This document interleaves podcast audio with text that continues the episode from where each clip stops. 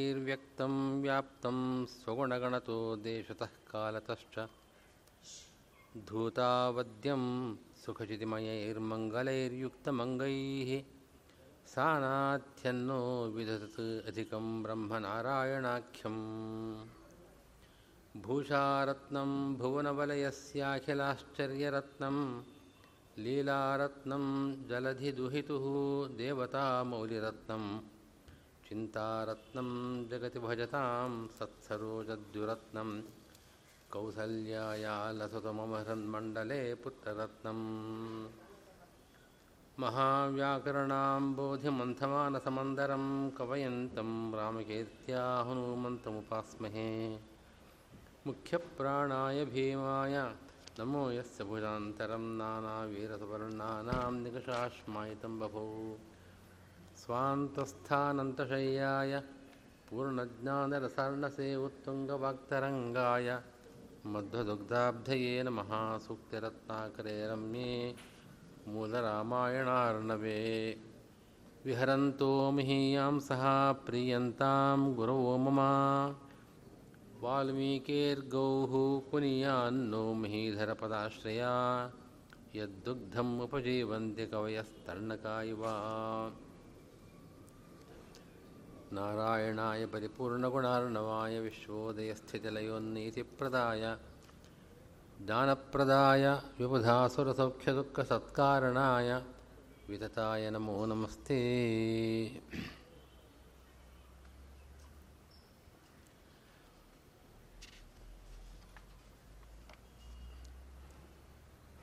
ಶ್ರೀರಾಮಚಂದ್ರ ಕೈಕೇಯಿಯ ಮನೆಗೆ ಹೋಗಿ ಕೈಕೇಯಿಯ ಮಾತನ್ನು ಕೇಳಿದಾನೆ.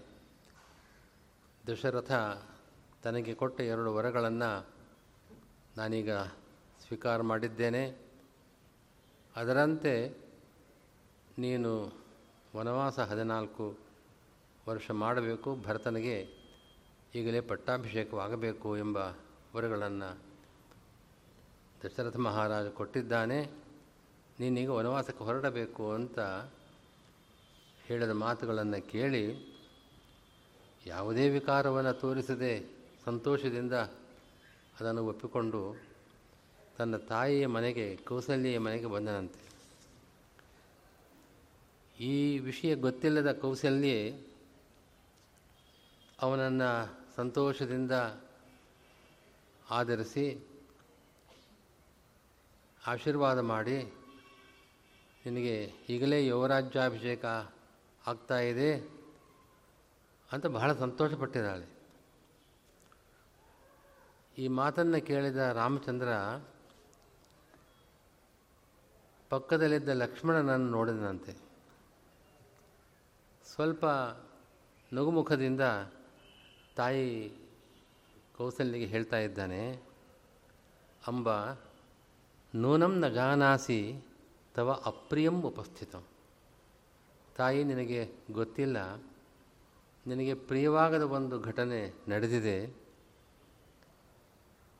ಕೈಕೇಯಿಗೆ ಮಾತು ಕೊಟ್ಟಂತೆ ರಾಜ ನನಗೆ ವನವಾಸಕ್ಕೆ ತೆರಳಲು ಹೇಳಿದ್ದಾನೆ.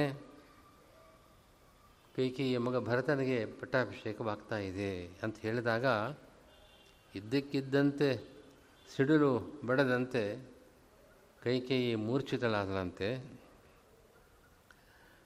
ಸ್ವಲ್ಪ ಕಾಲವಾದ ಮೇಲೆ ಎಚ್ಚೆತ್ತು, ನಾನು ಯಾವ ತಪ್ಪು ಮಾಡಿದ್ದೇನೆ? ಯಾವುದೇ ತಪ್ಪು ಮಾಡಲಿಲ್ಲ. ಶುದ್ಧ ರೀತಿಯಿಂದ ನಾನು ಭಗವಂತನ ಪತಿಯ ಸೇವೆಯನ್ನು ಮಾಡತಕ್ಕವಳು. ನನ್ನಂಥ ಇಂಥ ನಿರಪರಾಧಿನಿಯನ್ನು ನೀನು ಬಿಟ್ಟು ಹೋಗತಕ್ಕಂಥದ್ದು ಸರಿಯೇ ಅಂತ ಕೇಳ್ತಾ ಇದ್ದ. ಸವತಿ ಕೈಕೇಯಿ ಕಲಹಪ್ರಿಯೆ, ಅವಳ ಕಲಹದೆಂಬ ಆ ಬೆಂಕಿಯ ಆ ಜ್ವಾಲೆ ನನ್ನನ್ನು ಸುಡ್ತಾ ಇದೆ. ಈ ಸಂದರ್ಭದಲ್ಲಿ ಧರ್ಮವನ್ನು ತಿಳಿದ ನೀನು ಬಿಡಬಹುದೇ ಬಿಟ್ಟು ಹೊರಡಬಹುದೇ ಅಂತ ಕೇಕಿ ಕೇಳ್ತಾ ಇದ್ದಾಳೆ. ನಾನು ನಿನ್ನನ್ನು ಪಡೆದ ಮೇಲೆ ಮಗನನ್ನಾಗಿ ಹಡೆದ ಮೇಲೆ ಇಷ್ಟು ವರ್ಷಗಳ ಕಾಲ ಶಾತಕ ಪಕ್ಷಿ ಮಳೆ ಬರುವುದನ್ನು ಕಾಯುವಂತೆ ಮಳೆ ನೀರನ್ನು ಮಾತ್ರ ಕೊಡೆಯತಕ್ಕ ಸ್ವಭಾವ ಆ ಪಕ್ಷಿಗೆ. ಮಳೆ, ಮಳೆಗೋಸ್ಕರ ಕಾಯ್ತಾ ಇರುವಂತೆ ಇಷ್ಟು ವರ್ಷ ಕಾಯ್ತಾ ಇದ್ದೇನೆ. ನಿನ್ನ ಪಟ್ಟಾಭಿಷೇಕ ನಿನ್ನ ಪಟ್ಟಾಭಿಷೇಕ ಮಹೋತ್ಸವನ ನೋಡಬೇಕು ಅಂತ ಈಗಿನ ನಿನ್ನ ಮಾತು ವಜ್ರದಿಂದ ಹೊಡೆದ ಪೆಟ್ಟಿಗಿಂತಲೂ ಬಹಳ ತೀವ್ರವಾಗಿದೆ. ಅವಳು ಹೇಳ್ತಾಳೆ, ಪಿತುರ್ಗರೀಯಸಿ ಮಾತಾ, ಶಾಸ್ತ್ರ ಏನು ಹೇಳುತ್ತೆ? ತಂದೆಗಿಂತಲೂ ಮಗನಿಗೆ ತಾಯಿ ಶ್ರೇಷ್ಠ ಅಂತಲ್ವೇ? ನಾನು ಆಜ್ಞೆ ಮಾಡ್ತಾ ಇದ್ದೇನೆ, ನೀನು ಬಿಟ್ಟು ಹೋಗ್ತಕ್ಕದ್ದಲ್ಲ. ನೀನು ಬಿಟ್ಟು ಹೋದರೆ ಅಯೋಧ್ಯೆಯನ್ನು ರಾಜ್ಯವನ್ನೇ ತ್ಯಾಗ ಮಾಡಿದ ಪಕ್ಷದಲ್ಲಿ ದಶರಥ ಉಳಿಯೋದಿಲ್ಲ. ದಶರಥ ಹೋದ ಮೇಲೆ ನಾವು ಇಡೀ ಜೀವನವನ್ನು ದುಃಖದಿಂದ ಕಳೆಯೋದಕ್ಕೆ ಸಾಧ್ಯವೇ? ನಾವು ಬದುಕಲಾರೆವು. ನಾವು ಇಷ್ಟೇ ಈ ಎಷ್ಟೇ ದುಃಖ, ಎಷ್ಟಿದ್ದರೂ ಕೂಡ ಸಹಿಸ್ಕೊಳ್ತಕ್ಕಂಥ ಶಕ್ತಿ ನಮಗಿಲ್ಲ. ಆಗಲಿ, ಕೈ ಕೈಗೆ ಎಲ್ಲ ಸಂಪತ್ತು ಇರಲಿ. ಆದರೆ ಮಾತ್ರ ನನ್ನ ಮೇಲೆ ಕರುಣೆಯನ್ನು ತೋರು ಅಂತ ರಾಮಚಂದ್ರನಿಗೆ ತಾಯಿ ಕೌಸಲ್ಯ ಹೇಳುವ ಮಾತು. ಇದನ್ನು ಕೇಳ್ತಾ ಇದ್ದಂತೆ ಪಕ್ಕದಲ್ಲಿದ್ದ ಲಕ್ಷ್ಮಣನಿಗೆ ಅವನಿಗೆ ಕ್ಷೋಭೆ, ಮನಕ್ಷೋಭೆ ಜಾಸ್ತಿ ಆಯಿತು. ಮುಖದಲ್ಲಿ ಆ ಕೋಪದ ಆ ಭಾವ ಕಾಣಿಸ್ತಾ ಇದೆ.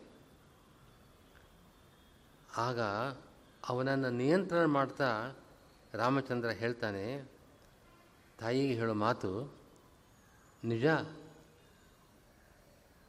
ತಾಯಿ ದೊಡ್ಡವಳು. ಎಲ್ಲ ಇಡೀ ಜಗತ್ತಿಗಿಂತ ತಾಯಿ ದೊಡ್ಡವಳು ಅಂತ ಅನ್ನೋದನ್ನು ನಿಜ.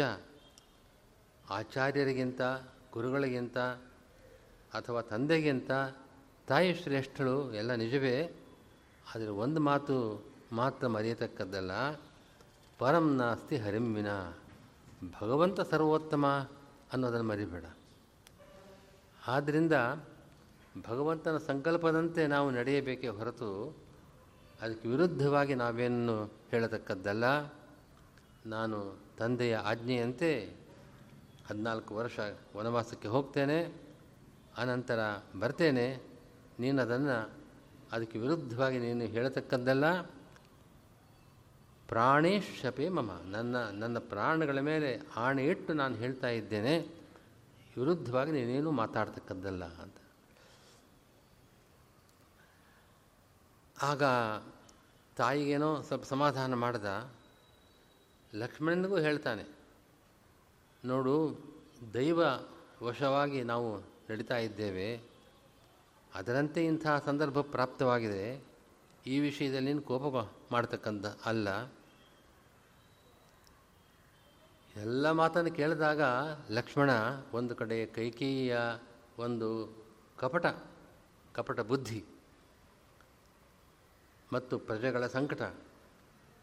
ಜೊತೆಗೆ ಇದರ ಮುಂದೆ ರಾಮನ ಒಂದು ರುಜು ಸ್ವಭಾವ, ಯಾವುದೇ ಕಪಟವಿಲ್ಲದೆ ನಿಷ್ಕಪಟನಾಗಿ ಆಡ್ತಕ್ಕಂಥ ಈ ಮಾತು. ಇದನ್ನು ಕೇಳಿದಾಗ ಅವನು ಇನ್ನೂ ಕೋಪ ಜಾಸ್ತಿ ಆಯಿತು. ಅವನು ಹುಬ್ಬು ಗಂಟಿಕ್ಕಿ ಹೇಳ್ತಾ ಇದ್ದಾನಂತೆ ಯದ್ದೈವಂ ದೇವದೇವೇಶ ಸ್ಯಾತ್ ತೇ ರಾಜ್ಯಾಪನೋದನಂ ಹನ್ಯಾಂ ಪುರುಷಕಾರೇಣ ತತ್ಪ್ರಸನ್ನೇ ಸದಿತ್ವಯಿ ನೀನು ಯಾವುದೋ ದೈವದ ಮಾತಾಡ್ತಾ ಇದೆಯಲ್ಲ ನಿನ್ನ ರಾಜ್ಯ ಪರಿತ್ಯಾಗಕ್ಕೆ ಕಾರಣವಾಗತಕ್ಕಂಥ ಯಾವುದೇ ದೈವವಿರಲಿ, ನಾನು ಅದನ್ನು ನನ್ನ ಪುರುಷ ಪ್ರಯತ್ನದಿಂದ, ಈ ಪೌರುಷ ಬಲದಿಂದ ಅದನ್ನು ನಾನು ಸಂಹಾರ ಮಾಡ್ತೇನೆ. ನೀನು ನನ್ನಲ್ಲಿ ಪ್ರಸನ್ನನಾಗಿರಬೇಕಷ್ಟೆ. ಹೀಗೆ ಅವನು ತನ್ನ ಕ್ರೋಧ ತಡೆದುಕೊಳ್ಳದೆ ಈ ಮಾತಾಡ್ತಾ ಇದ್ದಾನೆ.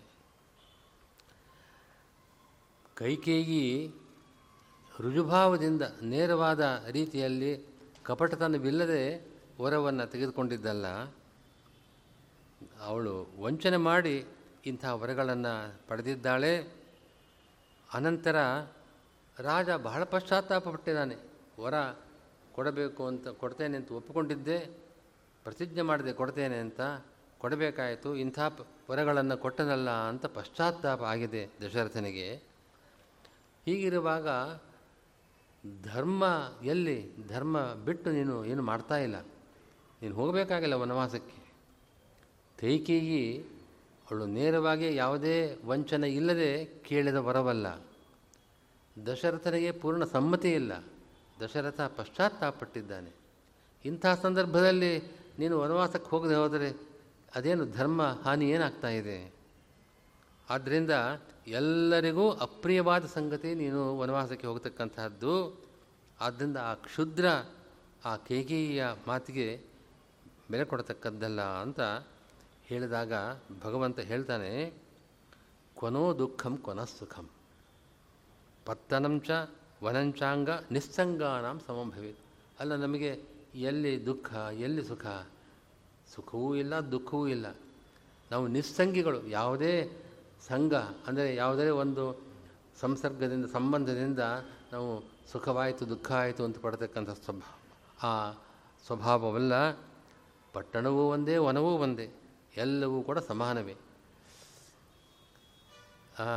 ಒಟ್ಟಿನಲ್ಲಿ ರಾಮನ ಮಾತು ನಮ್ಮ ಯಶಸ್ಸು ಒಂದು ಚಂದ್ರನಂತೆ ಬೆಳಗ್ತಾ ಇದೆ. ಇದಕ್ಕೆ ಯಾವುದೇ ಕಲಂಕ ಬರಬಾರದು. ರಾಮಚಂದ್ರ ರಾಜ್ಯ ಲೋಭದಿಂದ ತಂದೆಯ ಮಾತನ್ನು ಮೀರಿದ ಅಂತ ಕಲಂಕ ಬರದೇ ಇದ್ದಂತೆ ನಾವು ನಡೆದುಕೊಳ್ಳಬೇಕು. ನಾ ಹೇಳ್ತಾನೆ ಲಕ್ಷ್ಮಣನಿಗೆ, ನೀನು ನಿನ್ನ ಸ್ವಭಾವ ನನ್ನಲ್ಲಿ ಭಕ್ತಿಯನ್ನು ತೋರಿಸ್ತಕ್ಕಂಥದ್ದು ನಿನ್ನ ಸ್ವಭಾವ. ನೀನು ಆಡೋ ಮಾತು ನಿನ್ನ ಮಟ್ಟಿಗೆ ಸರಿಯೇ. ಆದರೆ ಹೀಗೆ ಮಾತಾಡ್ತಕ್ಕಂಥದ್ದು ಯೋಗ್ಯವಲ್ಲ. ನೀನು ಭರತನ ಜೊತೆಗೆ ಇದ್ದು ತಂದೆ ತಾಯಿಗಳ ಶುಶ್ರೂಷೆಯನ್ನು ಮಾಡಿಕೊಂಡಿರಬೇಕು ಅಂತ ಹೇಳಿದಾಗ ಅವನಿಗೆ ಗೋಪನ ಶಾಂತವಾಯಿತು. ಆದರೆ ದುಃಖ ಪ್ರಾರಂಭ ಆಯಿತು. ರಾಮ ತನ್ನನ್ನು ಇಲ್ಲೇ ಬಿಟ್ಟು ಹೋಗ್ತೇನೆ, ನೀನು ಇಲ್ಲೇ ಇರು ಅಂತ ಹೇಳ್ತಾ ಇದ್ದಾನಲ್ಲ ಅಂತ ದುಃಖ ಪ್ರಾರಂಭ ಆಯಿತು. ಅವನಿಗೆ ಸೇವೆ ಮಾಡಬೇಕು ಅಂತ ಅನ್ನೋ ಒಂದು ಅಷ್ಟು ಪ್ರಬಲವಾದ ಒಂದು ಆಕಾಂಕ್ಷೆ ಅವನ ಕಂಠ ಬಿಗಿದು ಬಂದಿದೆ. ಅವನು ಹೇಳ್ತಾ ಇದ್ದಾನೆ, ನಾಥತೆ ಯತ್ರ ಯತ್, ಯಾತ್ರಾ ಸ್ಯಾತ್ ತತ್ರ ತ್ವಾಂ ಅನುಯಾಮ್ಯಹಂ ನೀನು ಎಲ್ಲಿಗೆ ಹೋಗ್ತೀಯೋ ಅಲ್ಲಿ ನಾನು ಬರ್ತಕ್ಕವನು. ನಿನಗೆ ಸೇವೆ ಮಾಡತಕ್ಕದ್ದಿದೆಯಲ್ಲ, ಅದು ಮೋಕ್ಷಕ್ಕಿಂತಲೂ ದೊಡ್ಡದು ನನಗೆ. ಬೇರೆ ಸಂಪತ್ತಿನಂತೂ ಅದರ ಬಗ್ಗೆ ಹೇಳಬೇಕಾದದ್ದೇ ಇಲ್ಲ. ನೀನೇನಾದರೂ ನನ್ನ ಬಿಟ್ಟು ಹೋಗೋದಾದರೆ ನಾನು ಈ ದೇಹತ್ಯಾಗವನ್ನು ಮಾಡಬೇಕಾಗತ್ತೆ. ಇನ್ನೊಂದು ಜನ್ಮದಲ್ಲಾದರೂ ನಿನ್ನ ಸೇವೆಯನ್ನು ಮಾಡುವ ಸಂದರ್ಭ ಬಂದಿತು. ಹಾಗೆ ಲಕ್ಷ್ಮಣ ಮಾತು ಹೇಳ್ತಾ ಇದ್ದಾನೆ. ಅದೇ ಸಂದರ್ಭದಲ್ಲಿ ಕೌಸಲ್ಯ ಪುನಃ ಮಾತು, ಒಂದು ಮಾತು ಹೇಳ್ತಾಳೆ. ಅವಳು ಹೇಳೋ ಮಾತು, ಪುರಾತನಾನಾಂ ವಚನಂ ಮಾನಂಚೇತ್ ಶೃಣನಂದನ. ಹಿಂದಿನವರು, ಪ್ರಾಚೀನರು, ಋಷಮುನಿಗಳು, ಅವರ ಮಾತಿಗೆ ಬೆಲೆ ಇದೆ, ಅವರ ಮಾತು ಪ್ರಮಾಣ ಅಂತ ನೀನು ತಿಳಿದಿದ್ದಾದರೆ ಕೇಳು. ನಾನು ಹೇಳೋ ಮಾತು ನನ್ನ ಮಾತಲ್ಲ ಇದು. ಮನು, ಮಾನವೇಂದ್ರ, ಯಾರು ಇಡೀ ಲೋಕಕ್ಕೆ ಸಮ್ಮತವಾಗತಕ್ಕಂಥ, ಬೇಕಾಗಿರತಕ್ಕಂಥ ಒಂದು ಸ್ಮೃತಿಯನ್ನು, ಮನುಸ್ಮೃತಿ ಅಂತ ಕೊಟ್ಟಿದ್ದಾನೆ. ಆ ಮನು ಹೇಳುವ ಮಾತು, ತನ್ನ ಸ್ಮೃತಿಯಲ್ಲಿ ಹೇಳುವ ಮಾತು, ಗುರೋರಪಿ ಅವಲಿಪ್ತಸ್ಯ ಕಾರ್ಯಾಕಾರ್ಯಂ ಅಜಾನತಃ, ಕಾಮಚಾರ ಪ್ರವೃತ್ತಸ್ಯ ನಕಾರ್ಯಂ ಕಾರ್ಯಂ ಬ್ರುವತೋ ವಚಃ. ಗುರುಗಳೇ ಆಗಿರಬಹುದು.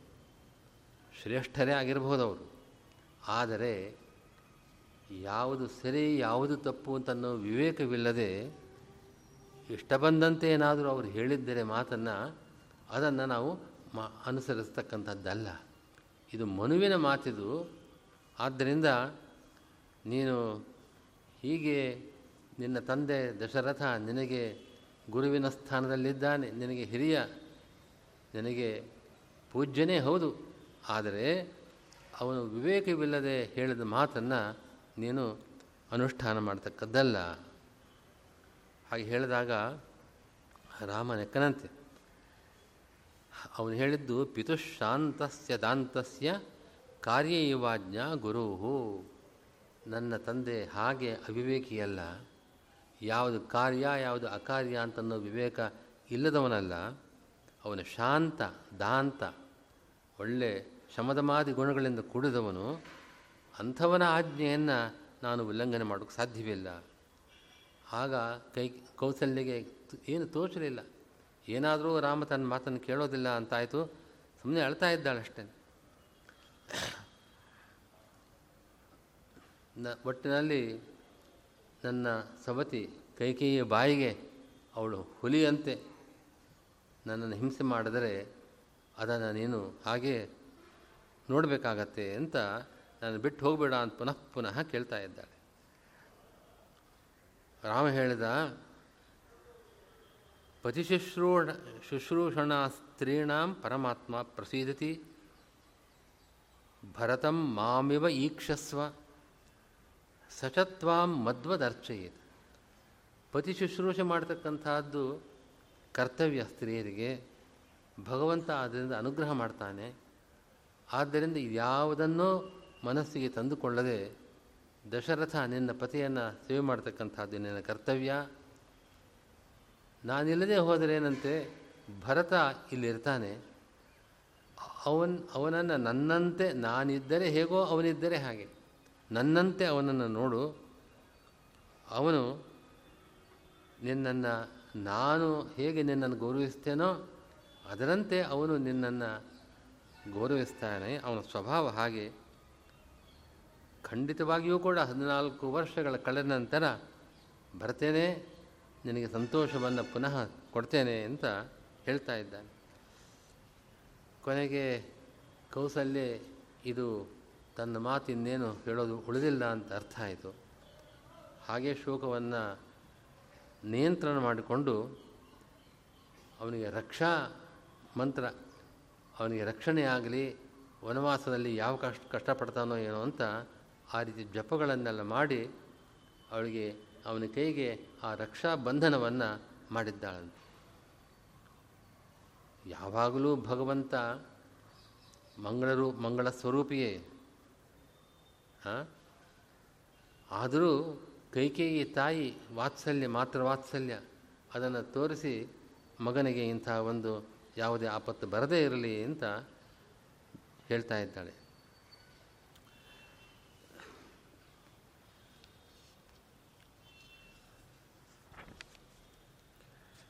ಇದಾದ ನಂತರ ರಾಮ ಅಲ್ಲಿಂದ ಹೊರಟಿದ್ದಾನೆ.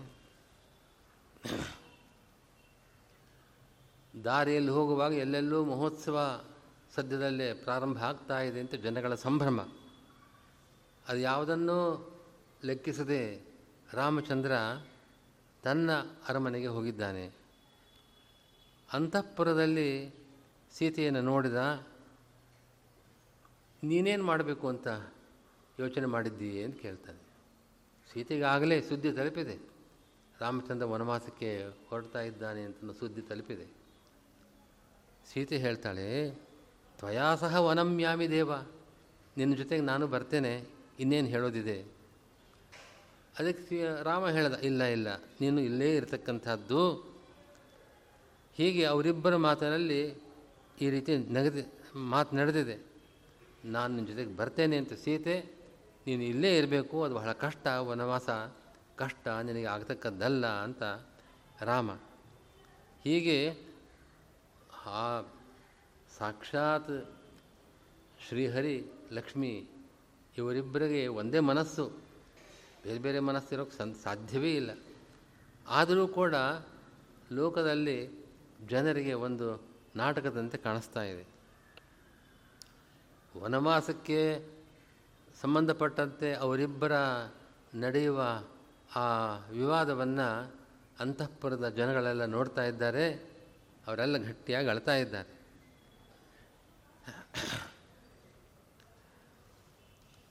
ಆಗ ಲಕ್ಷ್ಮಣನು ಪಕ್ಕದಲ್ಲಿ ಕಣ್ಣೀರು ಹಾಕ್ತಾ ಇದ್ದಾನೆ.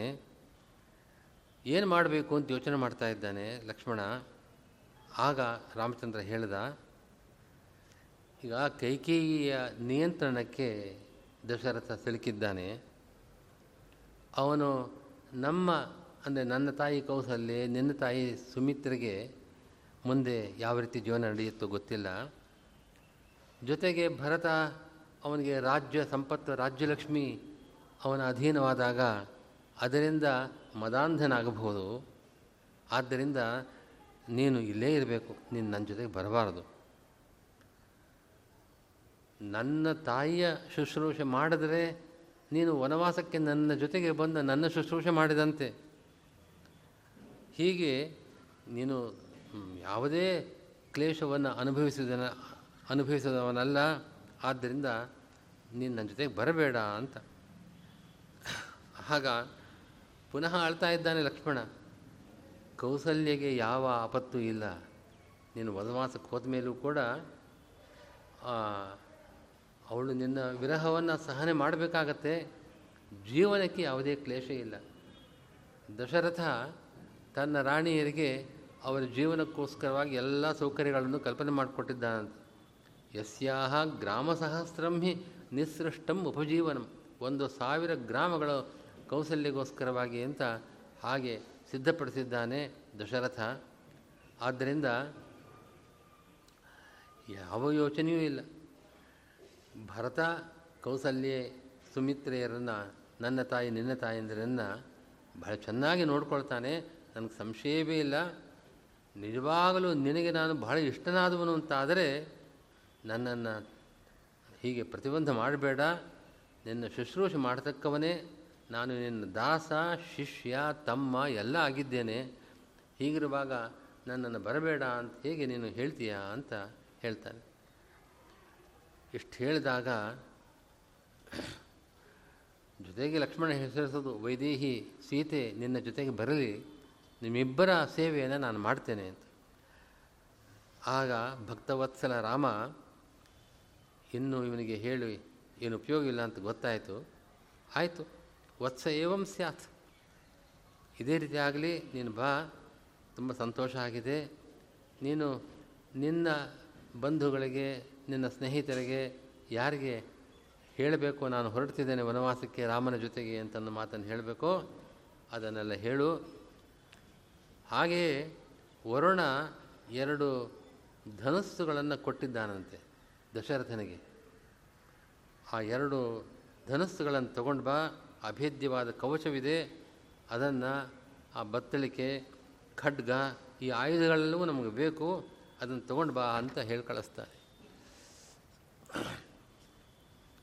ಅನಂತರ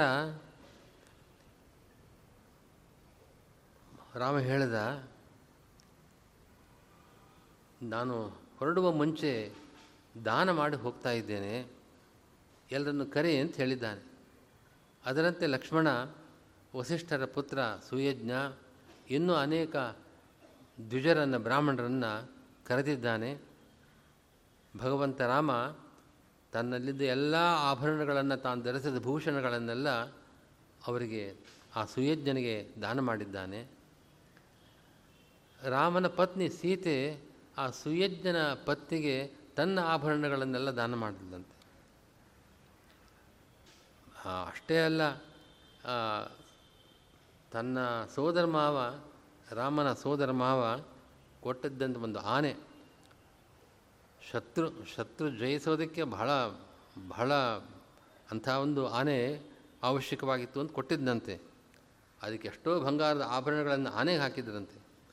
ಅದನ್ನೂ ಕೊಟ್ಟನಂತೆ ಜೊತೆಗೆ ಸಾವಿರ ಗೋವುಗಳನ್ನು ದಾನ ಮಾಡಿದ್ದಾನೆ. ಹೀಗೆ ಯಾರ್ಯಾರು ಏನೇನು ಕೇಳ್ತಾರೋ ಎಲ್ಲವನ್ನೂ ದಾನ ಮಾಡಿದ್ದಾನೆ ಬ್ರಾಹ್ಮಣರಿಗಲ್ಲದೆ ಯಾರ್ಯಾರು ಬೇಡ್ತಾರೋ ಅವರಿಗೆಲ್ಲರೂ ಯಥೇಷ್ಟವಾಗಿ ದಾನ ಮಾಡಿ ಅವರಿಂದ ಆಶೀರ್ವಾದವನ್ನು ಪಡೆದಿದ್ದಾನೆ. ಆಮೇಲೆ ಸೌಮಿತ್ರಿ ಲಕ್ಷ್ಮಣನನ್ನು ಕರೆದು ರಾಮಚಂದ್ರ ಹೇಳ್ತಾನೆ, ನೋಡು, ಇನ್ನೂ ಬೇಕಾದಷ್ಟು ಧನರಾಶಿ ಇದೆ. ಯಾರ್ಯಾರಿಗೆ ಕೊಡಬೇಕು? ಬ್ರಾಹ್ಮಣ ಶ್ರೇಷ್ಠರಿಗೆ ಮಾತ್ರ ಅಂತಲ್ಲ, ಅನ್ಯೇಭ್ಯ ಬೇರೆಯವರಿಗೆ ಸ್ನೇಹಿತರಿಗೆ ಎಲ್ಲರಿಗೂ ಕೊಡು. ಯಾರ್ಯಾರು ಏನೇನು ಇಷ್ಟಪಡ್ತಾರೋ ಎಲ್ಲವನ್ನೂ ಅವರು ಕೊಡಬೇಕು ಹಾಗೆ ಅಂತ.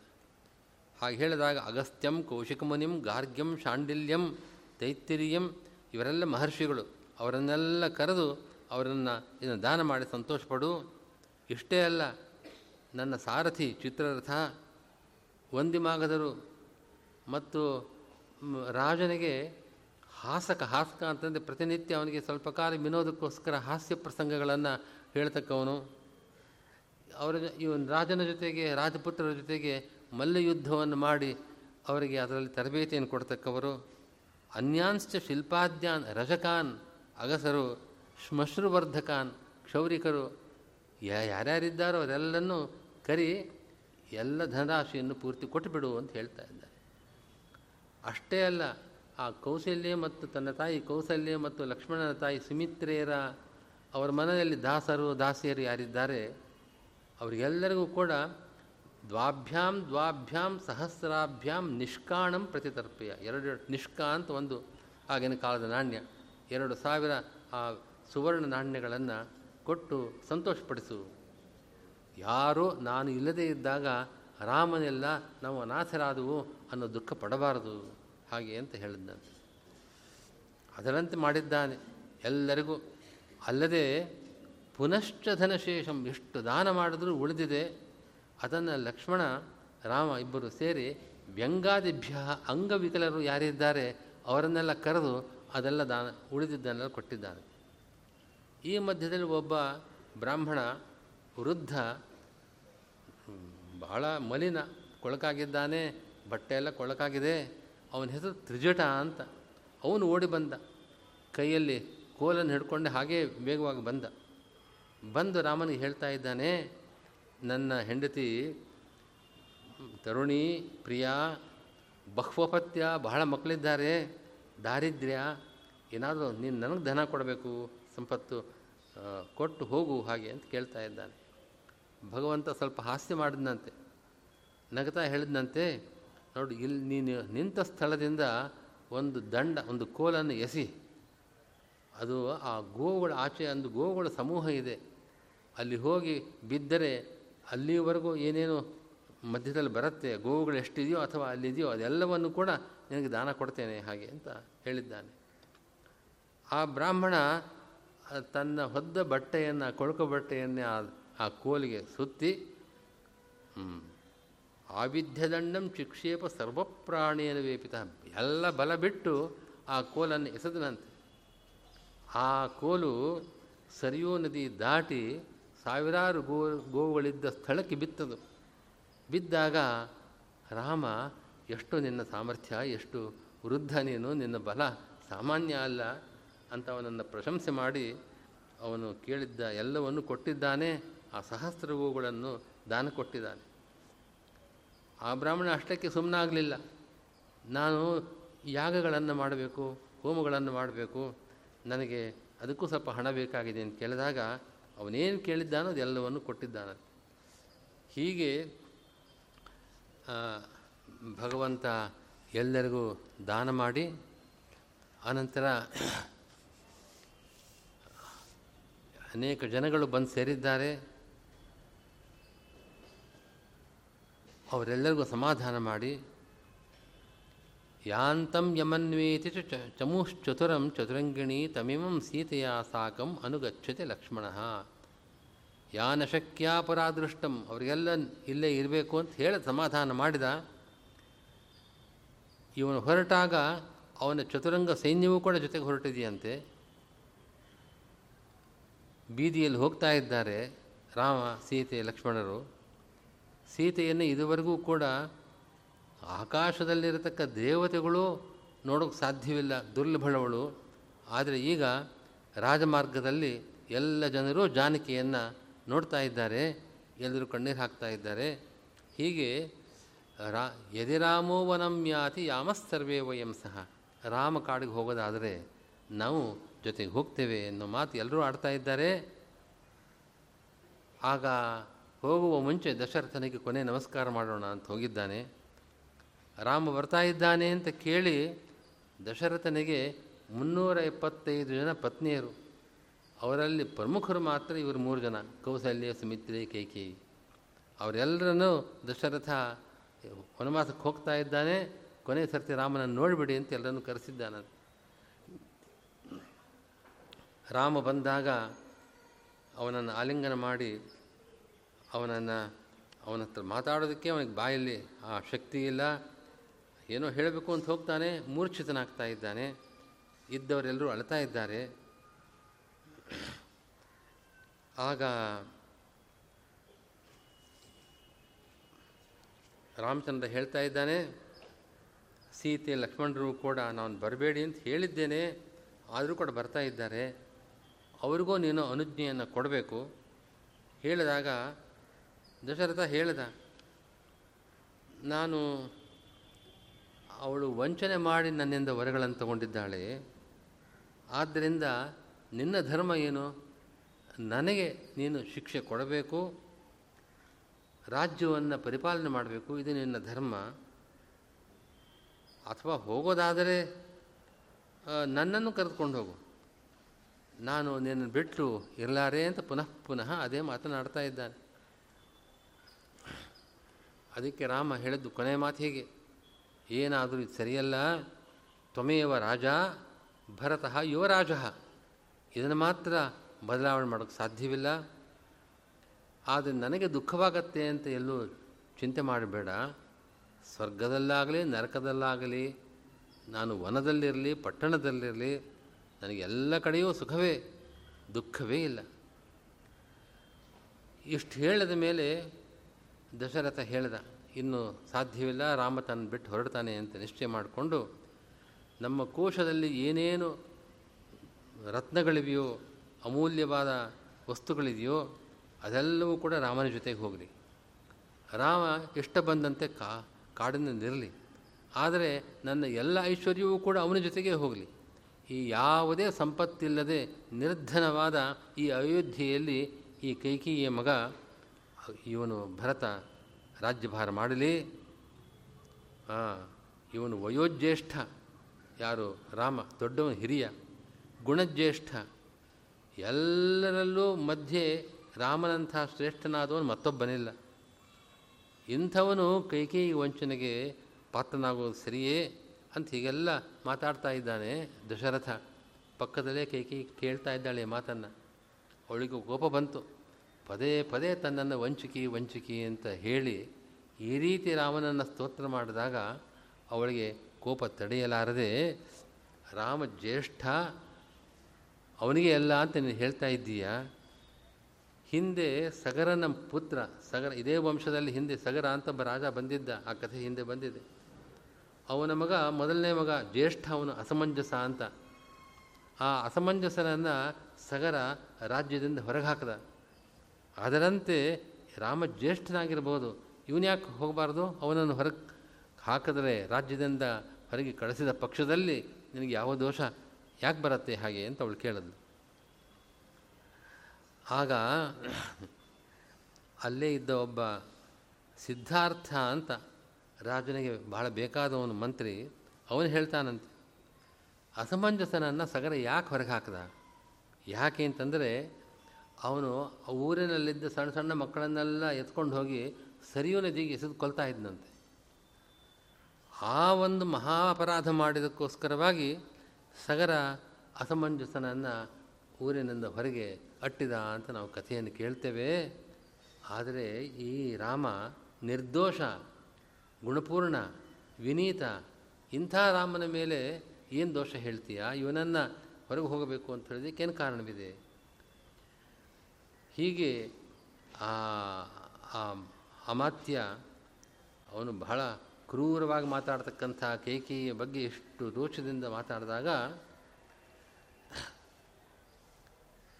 ಪುನಃ ರಾಮಚಂದ್ರ ಹೇಳಿದ ನನಗೆ ಯಾಕೆ ಈ ಐಶ್ವರ್ಯದ, ಈ ರಾಜೈಶ್ವರ್ಯ, ರಾಜನ ಐಶ್ವರ್ಯ ಪೂರ್ತಿ ನನ್ನ ಜೊತೆಗೆ ಹೋಗಬೇಕು ಅಂತ ನೀನು ಹೇಳ್ತಾ ಇದ್ದೀಯಾ?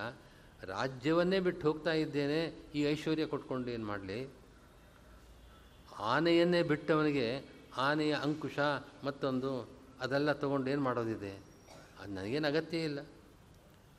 ನನಗೆ ಬೇಕಾದದ್ದೆಷ್ಟೇ, ಎಲ್ಲವನ್ನೂ ಕೈಗೆ ಕೊಟ್ಟುಬಿಡ್ತೇನೆ ನನಗೆ ಬೇಕಾದ ನಾರುಮಡಿ, ಜೊತೆಗೆ ಗುದ್ದಲಿ, ಹಾರಿ ಇಂಥ ಪ, ಪದಾರ್ಥಗಳು. ಕ್ಷೀರಾಣ್ಯವ ವೃಣೆ ಸ್ವಯಂ, ಖನಿತ್ರ ಪಿಟಕೆ ಚೂಭಿ. ಇದೆ, ಗುದ್ದಲಿ ಹಾರಿದಕ್ಕೆ ಖನಿತ್ರ, ಪಿಟಕ ಅಂತೆಲ್ಲ ಕರೀತಾರೆ. ಅವುಗಳನ್ನೆಲ್ಲ, ಅದು ನನಗೆ ವನವಾಸಕ್ಕೆ ಬೇಕಾದ ಪದಾರ್ಥಗಳು ಅದು ಕೊಟ್ಟರೆ ಸಾಕು.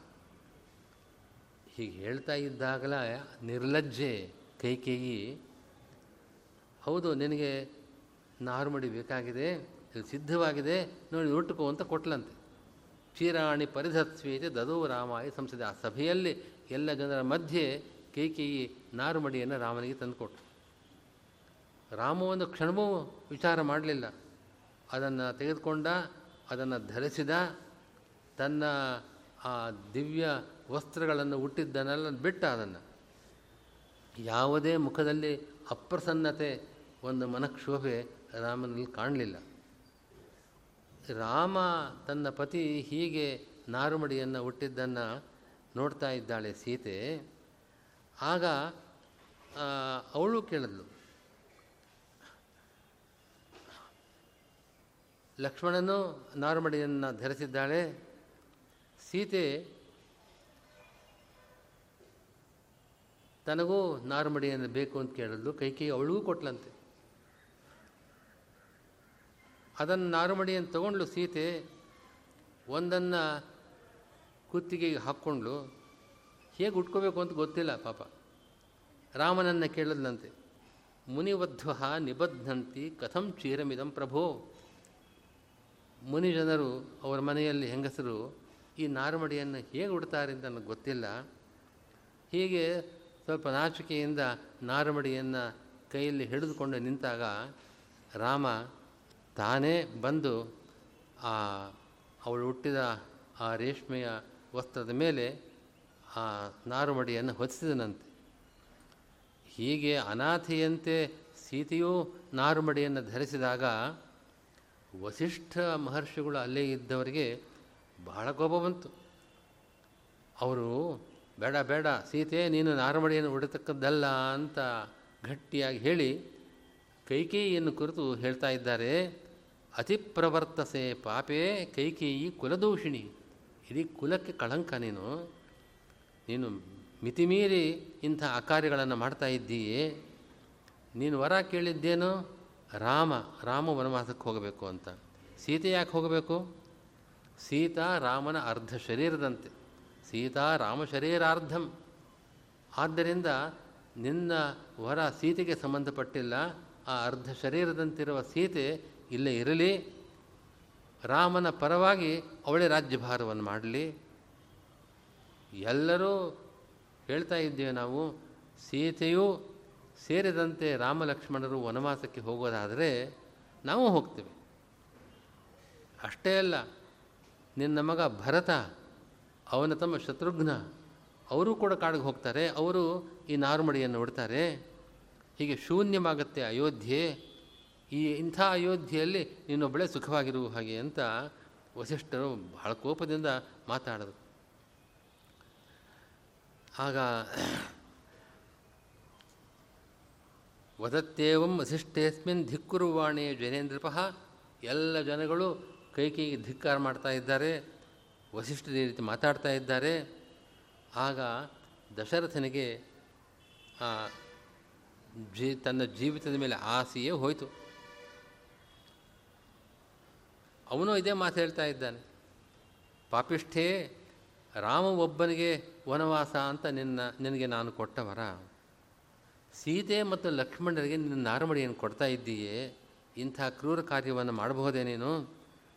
ಈಗೆಲ್ಲ ಮಾತುಗಳು ನಡೀತಾ ಇದ್ದಾಗ ರಾಮ ಹೇಳ್ದ ಪುನಃ, ಮತ್ಸ್ನೇಹಾದಪಿ ಪಾಹೀಮಾಂ ಜನನೀಂ ಜನಕಾಧುನ, ನನ್ನ ಮೇಲೆ ನಿನಗೆ ಸ್ನೇಹ ಇದೆಯೋ ಇಲ್ವೋ ಅದರಿಂದ ನನ್ನ ತಾಯಿ ಕೈಕಿಯನ್ನು ಕೂಡ ನೀನು ಸರಿಯಾಗಿ ನೋಡಿಕೊಳ್ಬೇಕು? ಹಾಗೆ ಅಂತ ಪುನಃ ಸಮಾಧಾನ ಮಾಡಿದ ದಶರಥನನ್ನು. ಇದನ್ನು ಕೇಳಿ ದಶರಥನಿಗೆ ಇನ್ನೂ ಶೋಕ ಜಾಸ್ತಿ ಆಯಿತು. ಕೈಕಿಯನ್ನು ಪುನಃ ಪುನಃ ನಿಂದೆ ಮಾಡ್ತಾ ಇದ್ದಾನೆ. ರಾಮ ಕಾಲ್ನಡಿಗೆಯಿಂದ ಹೋಗ್ತಾ ಇದ್ದಾನೆ ಅಂತ ತಿಳಿದ ಆಗ ತನ್ನ ಸೂತ ಸುಮಂತನನ್ನು ಕರೆದು, ಸುಮಂತ್ರ, ಮಮಯಾನೇನ ನಂದನಮ್ಮೇವ ನಮ್ಮನೆಯ ಕಾಡಿಗೆ ಹೋಗೋ ತನಕ, ಕಾಡಿಗೆ ಹೋದ ಮೇಲೆ ಅವರಿಗೆ ಪಾದಗಳ, ಪಾದಯಾತ್ರೆ ಬಿಟ್ಟಿದ್ದಲ್ಲ. ಕಾಡಿನ ಹೊರಗಾದರೂ ಕೂಡ ರಾಮನನ್ನು ರಾಮಸೀತೆಯರನ್ನು ಲಕ್ಷ್ಮಣರನ್ನು ಬಿಟ್ಟು ಬಾ ಅಂತ ಹೇಳಿದ. ಸಾರಥಿ ರಥವನ್ನು ತಂದ. ಆ ಕೋಶಾಧ್ಯಕ್ಷ ಯಾರು ಇದೆಲ್ಲ ವ್ಯವಸ್ಥೆ ಮಾಡಿದ, ಅವನು ಅಳ್ತಾ ಇದ್ದಾನೆ. ಬೇಕಾದಷ್ಟು ಆಭರಣಗಳನ್ನು ಮತ್ತೊಂದೆಲ್ಲ ತಂದು ಕೊಟ್ಟ. ಹೀಗೆ ಸೀತೆ ಅದೆಲ್ಲ ಸ್ವೀಕಾರ ಮಾಡಲ್ದು ದಶರಥನ ಆಜ್ಞೆಯಂತೆ ಅವನು ತಂದು ಕೊಟ್ಟಿದ್ದನ್ನು ಅದನ್ನೆಲ್ಲ ಹಾಗೆ ಇಟ್ಕೊಂಡ್ಲಂತೆ. ಇದೆ ರಾಜನಿಯುಕ್ತೇನ ರಾಜಾಮಾತ್ಯೇನ ತತ್ಕ್ಷಣಾತ್ ದತ್ತೈ ಆಕಲ್ಪವಾಸೋಭಿ ವಿರೇಜೈ ವೀರವಲ್ಲಭ ಸೀತೆ ತುಂಬ ಶೋಭಾಯಮಾನರಾಗಿದ್ದಳು ಕೌಸಲ್ಯೆ ತನ್ನ ಸೊಸೆ ಅವಳಿಗೆ ಮಾತು ಹೇಳ್ತಾಳೆ. ಮಗಳಿಗೆ ಹೇಳುವಂತೆ ಬುದ್ಧಿವಾದವನ್ನು ಹೇಳ್ತಾಳಂತೆ. ಮಾ ಅವಮಂಸ್ಥಾಹ ಮುನಿಂ ರಾಮ, ಕಾಡಿನಲ್ಲಿ ರಾ ರಾಮನಿಗೆ ಅಪ್ರಿಯವಾದದ್ದೇನು ಮಾಡಬೇಡ, ಅವನಿಗೆ ಕೋಪ ಬರುವಂತೆ ಮಾಡಬೇಡ, ಸಾಧ್ವಿಯಾಗಿ ನೀನು ಪತಿವ್ರತಿಯಾಗಿ ಇರತಕ್ಕದ್ದು ಅಂತ ಹೇಳಿದಾಗ ಸೀತೆ ಹೇಳಿದ್ಲು, ನಾನೇನು ಸಾಮಾನ್ಯ ಸ್ತ್ರೀಯಂತೆ ನನ್ನನ್ನು ತಿಳಿದಿದ್ದೀರೋ? ಆರ್ಯೇ ನ ಪ್ರಾಕೃತ ಸ್ತ್ರೀ ಪ್ರಾಕೃತ ಸ್ತ್ರೀಯರು, ಏನು ರೀತಿ ನೀತಿ ತಿಳಿಯದ ಸಾಮಾನ್ಯ ಹೆಂಗಸಂತೆ ನನ್ನ ನೋಡಬೇಡಿ. ಕಾಂತೆ ತ್ರೈಲೋಕ್ಯ ಕಾಂತೆ ಮೇ ಸ್ಥಿರ ಭಕ್ತಿ ಗುಣಾರ್ಣವೇ. ಇಂಥ ಗುಣ ಗುಣಸಾಗರನಾದ ರಾಮನಲ್ಲಿ ನನಗೆ ಅಂಥ ಪ್ರೀತಿ ಇದೆ. ಭಕ್ತಿ ವಿಶೇಷವಾಗಿದೆ ಅಂತ ಹೇಳಿದಾಗ ಕೋಸಲ್ಲಿ ಪುನಃ ಆಶೀರ್ವಾದ ಮಾಡ್ತಾ ಇದ್ದಾಳೆ. ನಿನಗೆ ಎಲ್ಲೂ ಯಾವುದೇ ರೀತಿಯಾದ ಒಂದು ಪರಿಭವ, ಪರಾಜಯ ಆಗದೇ ಇದ್ದಂತೆ ಭಗವಂತನೆಯನ್ನು ಕಾಪಾಡ್, ಕಾಪಾಡಲಿ ಅಂತ ಹೇಳ್ತಾ ಇದ್ದಾನೆ. ಕೈ ಕೌಸಲ್ಯ ಆಶೀರ್ವಾದ ಮಾಡಿದ್ದಾಳೆ. ರಾಮ ತನ್ನ ಎಲ್ಲ ತಾಯಂದಿರಿಗೂ ನೂರಾರು ಜನ ಅವರಿದ್ದಾರೆ. ಅವರೆಲ್ಲರಿಗೂ ನಮಸ್ಕಾರ ಮಾಡಿ ಹೊರಟಿದ್ದಾನೆ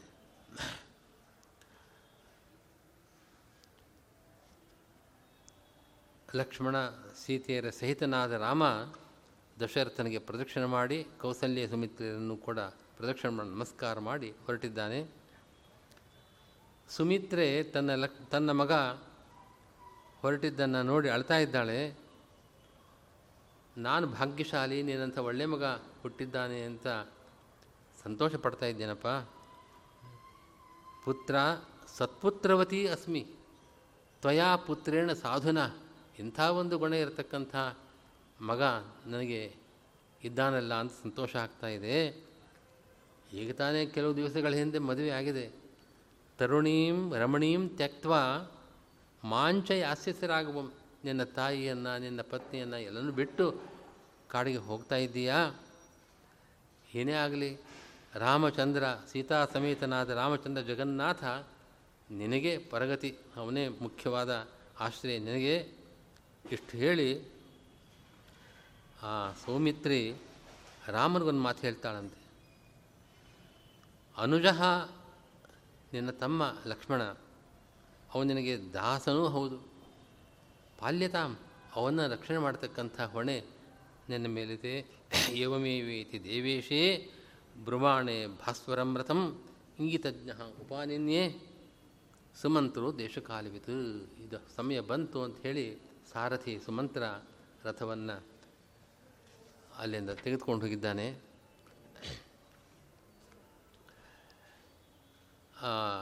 ರಥ ಹೊರಟು ಆದರೆ ಆ ನಗರದ ಅಯೋಧ್ಯೆಯ ಬಾಲಕರು, ವೃದ್ಧರು, ಹೆಂಗಸರು ಎಲ್ಲರೂ ಕೂಡ ಹಿಂದೆ ಹೋಗ್ತಾ ಇದ್ದಾರೆ. ಬಾಯಾರದವರು ನೀರು ಇದ್ದಲ್ಲಿಗೆ ಓಡುವಂತೆ. ಹಾಗೆ ಎಲ್ಲರೂ ಕೂಡ ರಾಮನ ಸಾ, ರಥದ ಹಿಂದೆ ಅನುಸರಿಸಿ ಓಡ್ತಾ ಇದ್ದಾರೆ. ಸಾರಥಿಗೆ ಹೇಳ್ತಾ ಇದ್ದಾರಂತೆ, ಸ್ವಲ್ಪ ನಿಲ್ಲು, ಅಥವಾ ಸ್ವಲ್ಪ ನಿಧಾನವಾಗಿ ಹೋಗು. ನಾವು ಪುನಃ ರಾಮನನ್ನು ಸರ್ತಿ, ಕೊನೆ ಸರ್ತಿ ನೋಡ್ತೇವೆ, ಅಂತ ಅವ್ರ ಮಾತು.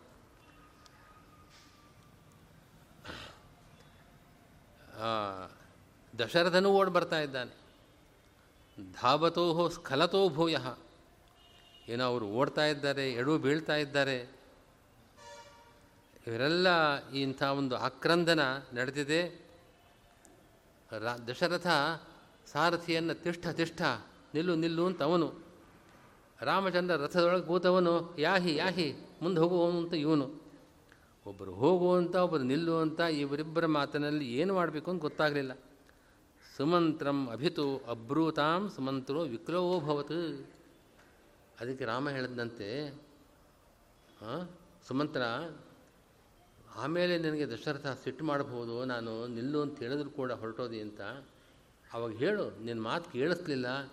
ಪಕ್ಕದಲ್ಲಿ ರಾಮ ಇದ್ದ, ರಥ ಓಡ್ತಾ ಇತ್ತು, ನಿನ್ನ ಮಾತು ನಾಶ್ರೌಷಂ ನಿನ್ನ ಮಾತು ಕೇಳಿಸ್ಲಿಲ್ಲ ಅಂತ ಹೇಳು. ಅಂತ ಹೇಳಿ ಆ ಸೂತನನ್ನು, ಸಾರಥಿಯನ್ನು ಮುಂದೆ ರಥವನ್ನು ತೆಗೆದುಕೊಂಡು ಅಂತ ಹೇಳ್ತಾ ಇದ್ದ. ಆಗ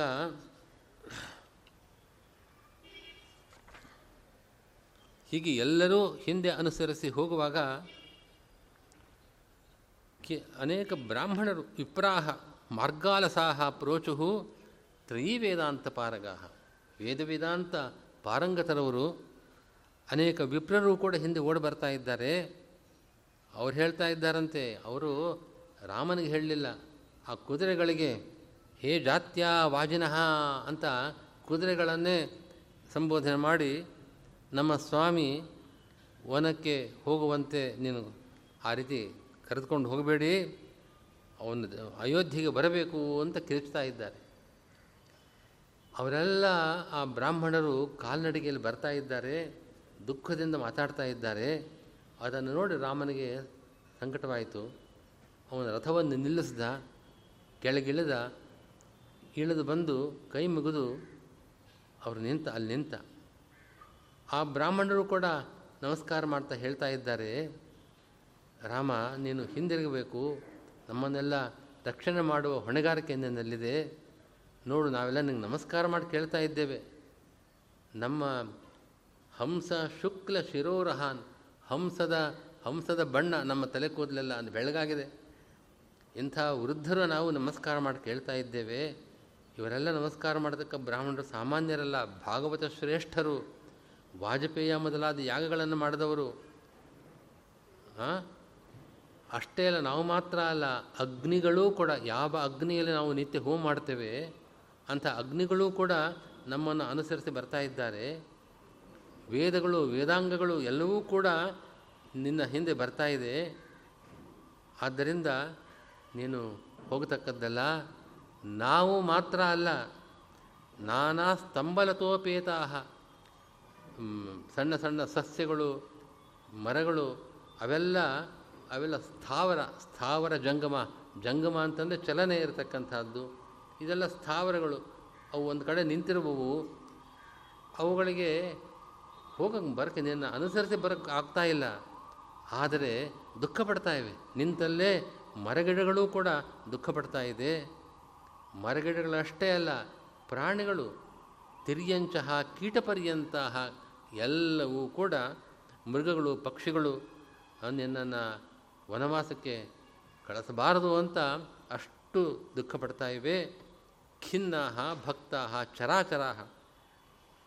ನೀನು ಏಕಛತ್ರ, ಏಕಛತ್ರಾಧಿಪತಿ ಅಂತ ರಾಜರಿಗೆ ಅವನೊಬ್ಬನೇ ಛತ್ರಧಾರಿಯಾಗಿ ಇರತಕ್ಕಂಥ ಅವನು. ಅವನ ಅಧೀನದಲ್ಲಿ ಇಡೀ ಭೂಮಂಡಲ ಇರಬೇಕು ಅಂತ ಅವನನ್ನು ಚಕ್ರವರ್ತಿ, ಏಕಚಕ್ರಾಧಿಪತಿ ಅಂತ ಕರೀತಾರೆ. ಹಾಗಿರಬೇಕಾದವನು ನೀನು, ಈಗ ಛತ್ರವಿಲ್ಲದೆ ನೀನು ಹೋಗ್ತಾ ಇದ್ದೀಯೇ, ನಾವು ನಿನ್ನನ್ನು ವಾಜಪೇಯಿ ಯಾಗವನ್ನು ಮಾಡಿದವರು ಅಲ್ಲಿ ಬರತಕ್ಕಂಥ ಶ್ವೇತಛತ್ರದಿಂದ ನಿನ್ನನ್ನು ಉಪಾಸನೆ ಮಾಡ್ತೇವೆ, ನೀನು ಹೋಗಬೇಡ ಅಂತ ಹೇಳಿದಾಗ ರಾಮ, ಏನೂ ಮಾತಾಡಲಿಲ್ವಂತೆ? ಅವರು ಅಷ್ಟು ದುಃಖದಿಂದ ಕೇಳಿಕೊಂಡಾಗ ಅವನಿಗೇನು ಹೇಳಬೇಕು ಅಂತ ಅನ್ನಿಸ್ಲಿಲ್ಲ ಪ್ರಯೂ ಭಗವಾನ್ ತೂಷ್ಣೀಂ ಸುಮ್ಮನೆ ಕೇಳಿಕೊಂಡು ಮುಂದೆ ಹೊರಟೋದ. ನದಿ ತೀರಕ್ಕೆ ಬಂದಿದ್ದಾನೆ. ಸಂಧ್ಯಾಕಾಲ ಬಂತು. ಬಂದಾಗ ಆ ನದಿಯನ್ನು, ನದಿಯ ದಡದಲ್ಲಿ ಅವರಿಗೆ ಆಹಾರ ಫಲ ಮೂಲಗಳೇ ಆಹಾರ. ಸೌಮಿತ್ ಲಕ್ಷ್ಮಣನಿಗೆ ಹೇಳಿದ್ನಂತೆ, ನೋಡಪ್ಪ, ಇವತ್ತಿನಿಂದ ನಮಗೆ ಹಣ್ಣು ಹಂಪಲಗಳೇ ಆಹಾರ. ಆದ್ದರಿಂದ ಮನೆಯನ್ನು ನೆನೆಸ್ಕೊಂಡು ದುಃಖಪಡಬೇಡ. ಫಲಮೂಲೋದಕೈ ವೃತ್ತಿ ಅದ್ಯಪ್ರಾಪ್ತ. ಗೃಹಂ ಸ್ಮರನ್ ನೋತ್ಕಂಠಾಂ ಕುರು ತಾತ ಅಂತ ಹೇಳದ್ನಂತೆ. ಆಗ ರಾಮನ ಆಜ್ಞೆಯಂತೆ ಅವನ ಸಾರಥಿ ಸುಮಂತ್ರ ಅಶ್ವಗಳನ್ನು ಕಟ್ಟಾಕದ. ಸೌಮಿತ್ರ ಲಕ್ಷ್ಮಣ ಆ ರಾತ್ರಿ ಅಲ್ಲಿ ವಾಸ ಮಾಡೋದಕ್ಕೋಸ್ಕರವಾಗಿ ಬೇಕಾದ ಏರ್ಪಾಡುಗಳನ್ನು ಮಾಡಿದ್ದಾನೆ. ಆ ಮರದ ಎಲೆಗಳು ಇವುಗಳನ್ನು ತಂದು ಶಿವಾಂ ಶಯ್ಯಾಂಚಕ್ರೆ ಮೃದುಲೈಹಿ ದಲೈಹಿ ಮೃದುವಾದ ಒಂದು ಅಂಥ ಒಂದು ಶಯ್ಯೆಯನ್ನು ಏರ್ಪಡಿಸಿದ್ದಾನೆ.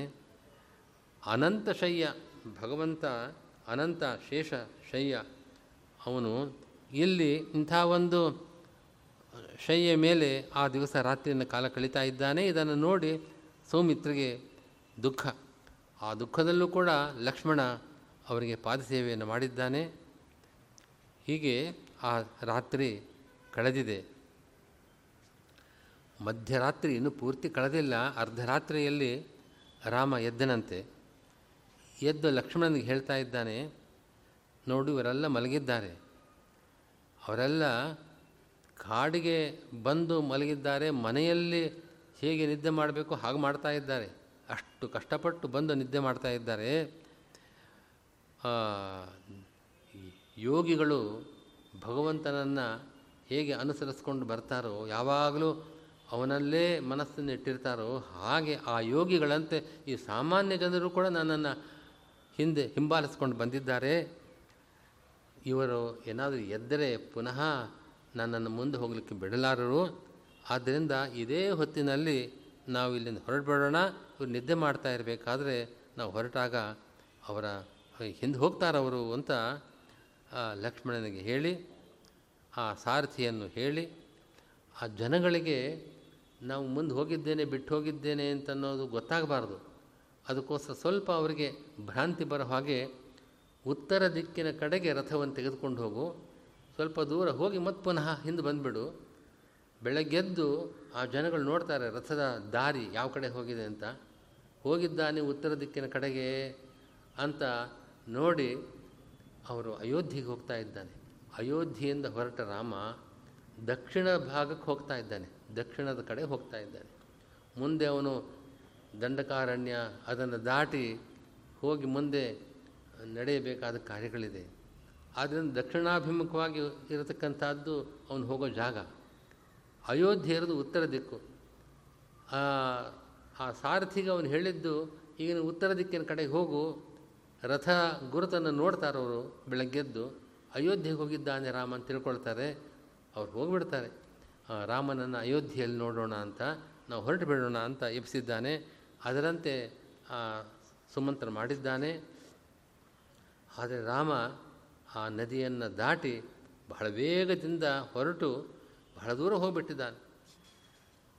ಬೆಳಗ್ಗೆ ಇದ್ದವರೆಲ್ಲ ನೋಡಿದ್ರು, ರಾಮ ಯೋಚನೆ ಮಾಡಿದಂತೆ ಇವರು ಉತ್ತರಾಭಿಮುಖವಾಗಿ ರಥ ಹೋಗಿದ್ದಾನೆ ನೋಡಿದ್ರು. ಓ, ಹಾಗಾದರೆ ಅಯೋಧ್ಯೆ ಕಡೆಗೆ ಹೋಗಿದ್ದಾನೆ ರಾಮ, ನಮ್ಮ ಮಾತಿಗೆ ಬೆಲೆ ಕೊಟ್ಟಿದ್ದಾನೆ ಅಂತ ತಿಳ್ಕೊಂಡ್ರು. ಅವರೆಲ್ಲ ಅಯೋಧ್ಯೆಗೆ ಹೋಗಿದ್ರಂತೆ.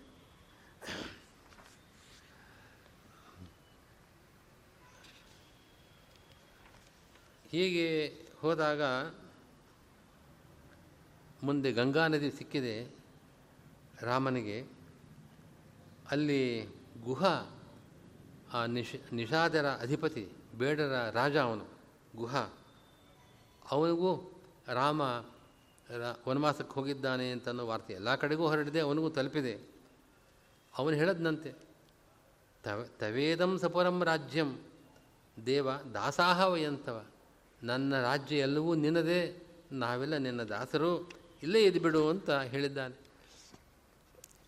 ಆದರೆ ವನವಾಸಕ್ಕೆ ಹೋಗಬೇಕು ಅಂತ ಪ್ರತಿಜ್ಞೆ ಮಾಡಿ ಹೊರಟವನು ನಾನಿಲ್ಲಿರೋಕ್ಕೆ ಸಾಧ್ಯವಿಲ್ಲ, ಹೊರಡ್ತೇನೆ ಅಂತ ರಾಮ ಹೇಳಿದ. ಆ ದಿವಸ ಅಲ್ಲಿದ್ದಾನೆ. ಆ ರಾಮ ಸೀತೆಯರಿಗೆ, ಲಕ್ಷ್ಮಣನಿಗೆ ಎಲ್ಲ ವ್ಯವಸ್ಥೆಗಳನ್ನು ಮಾಡಿದ್ದಾನೆ. ಸೀತಾರಾಮರು ಸಾಯಂಕಾಲ ಬಂದಾಗ ಮಾಡಬೇಕಾದ ಕೃತ್ಯಗಳೆಲ್ಲ ಮಾಡಿದ್ದಾರೆ. ರಾತ್ರಿ ಮಲಗಿದ್ದಾರೆ. ಲಕ್ಷ್ಮಣ ಅವರಿಬ್ಬರ ಸೇವೆಗೋಸ್ಕರವಾಗಿ ನಿಂತಿದ್ದಂತೆ ಹಾಗೆ ನಿದ್ದೆ ಮಾಡದೆ ನಿಂತಿರತಕ್ಕಂಥ ಲಕ್ಷ್ಮಣನನ್ನು ಕರೆದು ಗುಹ ಹೇಳದಂತೆ ಸ್ವಲ್ಪ ವಿಶ್ರಾಂತಿ ತೆಗೆದುಕೊಳ್ಬೇಕು. ನಾನೊಬ್ಬ, ನಾನು ಒಬ್ಬ ಸೇವಕ. ನೀನು ವಿಶ್ರಾಂತಿ ತೆಗೆದುಕೊಂಡವಾಗ ನಾನು ನೋಡ್ತೇನೆ, ನಾನು, ನನ್ನ ಕೈಂಕರ್ಯವನ್ನು ನಾನು ಮಾಡ್ತೇನೆ ಅಂತ ಹೇಳಿದಾಗ ಲಕ್ಷ್ಮಣ ಹೇಳದಂತೆ ಅಲ್ಲಿ ಅರಮನೆಯಲ್ಲಿ ಅನರ್ಘ್ಯವಾದ ಶಯನದಲ್ಲಿ ಮಲಗತಕ್ಕಂಥ ರಾಮಸೀತೆಯರು ಈ ಕಾಡಿನಲ್ಲಿ ನೆಲದ ಮೇಲೆ ಹೀಗೆ ಮಲಗಿದ್ದಾರೆ. ಇದನ್ನು ನೋಡಿದಾಗಲೆಲ್ಲ ನನಗೆ ಆ ಆ ಚಿಂತೆಯಿಂದ ನಿದ್ರೆ ಹತ್ತಿರವೇ ಬರ್ತಾ ಇಲ್ಲ. ನಿದ್ದೆ ಮಾಡಲಿಕ್ಕೆ ನಾನೆಲ್ಲಿ ನಿದ್ದೆ ಮಾಡುವ ಸಂದರ್ಭವೆಲ್ಲಿದೆ ನನಗೆ ಅಂತ ಹೀಗೆ ಮಾತನಾಡಿದ್ದಾನೆ. ಗುಹಾ ಮತ್ತು ಲಕ್ಷ್ಮಣ ಇಬ್ಬರೂ ಕೂಡ ಇಡೀ ರಾತ್ರಿ ಆ ಘಟನೆಯನ್ನೇ ಮೆಲುಕು ಹಾಕ್ತಾ ರಾಮನ ಗುಣಗಾನ ಮಾಡ್ತಾ ನಿಂತಿದ್ದರು ಹಾಗೆ ಅಂತ ಹೇಳುವಲ್ಲಿಗೆ ಈ ದಿವಸದ ಕಥಾಭಾಗವನ್ನು ನಿಲ್ಲಿಸಿರ್ತೇನೆ ನಾಳೆ ಮುಂದಿನ ಭಾಗ ಹೋಗುತ್ತೆ. ನಾಳೆ ದಿವಸ ರಾಮನವಮಿ, ನಮ್ಮ ಮಠದ ಸಂಪ್ರದಾಯದ ಪ್ರಕಾರ ಹಬ್ಬ ನಾಳೆ ಇದೆ. ಈಗ ನೀವು ಅಯೋಧ್ಯಾಕಾಂಡದ ಕೊನೆಗೆ ಬಂದಿದ್ದೇವೆ. ರಾಮನವಮಿ ದಿವಸ ರಾಮನ ಪಟ್ಟಾಭಿಷೇಕದಲ್ಲಿ ಪರ್ಯವಸಾನ ಆಗಬೇಕು. ಕಥಾಭಾಗವನ್ನು ಸ್ವಲ್ಪ ಸಂಕ್ಷೇಪ ಮಾಡಿ ನಾಳೆ ದಿವಸ ರಾಮಾಯಣದ ಕಥೆಯನ್ನು ಮುಗಿಸ್ತೇನೆ.